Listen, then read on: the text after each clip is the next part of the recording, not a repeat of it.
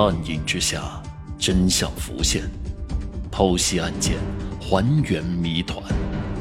欢迎收听《大案实录》第二案：森林里的无头男尸。二零零七年八月，袁永强和妻子童玉兰到河北涿州投靠了女儿女婿。奇怪的是，二零零八年八月，妻子只身回到了四川老家。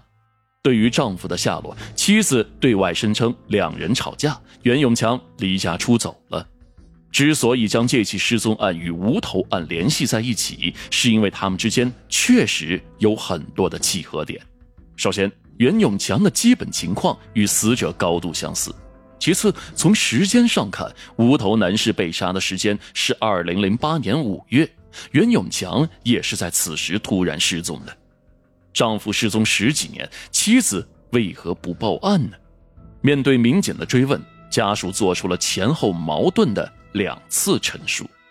起初，在四川的妻子童玉兰和远在河北涿州的女儿女婿全部坚称曾经报过案，但经过核实，警方却从未接到过这家人的失踪报案。他们居然说谎，还试图蒙混过关。紧接着，眼见说辞被警方推翻，童玉兰再次改口称丈夫袁永强性格暴躁，长期以来无端的对家人打骂。他离家出走对一家人来说都是好事儿，所以他们觉得不报也无所谓。真的是这样的吗？有一种可能，死者亲属之所以不报案，很可能是案件的知情人。四川的这起失踪案看起来疑点重重。不过，考虑到不想打草惊蛇，警方并没有直接向家属说明涿州男尸无头案的事情，只是通过特殊的渠道取得了死者直系亲属的 DNA 进行了对比，结果很快出来了。这下警方吃了一颗定心丸，对比成功，悬着十四年的无头男尸就是四川人袁永强。然而，对此事一无所知的袁家人，在警方的询问中，仍然是一口咬定袁永强是离家出走的，甚至连离家出走的时间都记得清清楚楚，是二零零八年的五月份。要知道，当时这还是两地同时问询，童玉兰在四川，她的女儿女婿在涿州，在双方没有见面的情况下，说出的话却出奇的一致，连细节都一模一样。这只能有两种可能，要么他们说的是真的，袁永强离家出走出事儿了；要么他们早已经达成了串供，成了攻守同盟。这个家庭到底隐藏着什么秘密呢？在警方的继续调查后，发现了很多的疑点。童玉兰回乡后，在二零一三年又另外找了一个老伴儿，同居在了一起。如果真像他说的那样，袁永强长期的家暴让他胆战心惊的话，那么在不确定丈夫是否死去的前提下，他又怎么敢另寻老伴儿呢？此外，涿州警方还对死者的女儿女婿进行了调查。二零零八年五月，也是发现无头尸体时，女儿带着孩子寄宿在了女婿的姐姐家。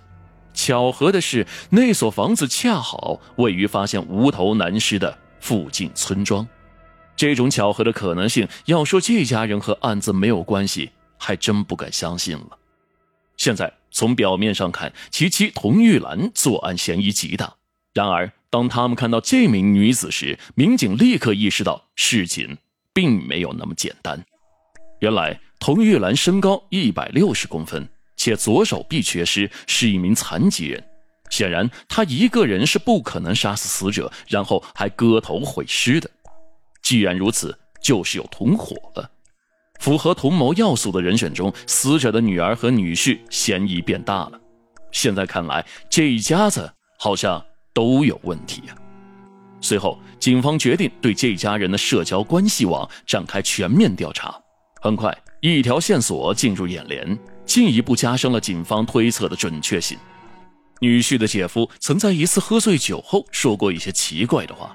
当时的村里人都在议论着小树林里无头男尸的身份，姐夫却神秘兮兮地告诉酒桌上的朋友，自己知道死者是谁。案件到了这一步，出现的人物有点多。无头男尸案共有五名嫌疑人，分别是死者妻子童玉兰、女儿、女婿、女婿的姐姐和姐夫。至于这五人中哪些是真凶，哪些是知情人呢？目前还无法确定。案件跨越十四年，犯罪嫌疑人早已经形成了攻守同盟，想要撬开他们的嘴，查明案件的真相是十分困难的。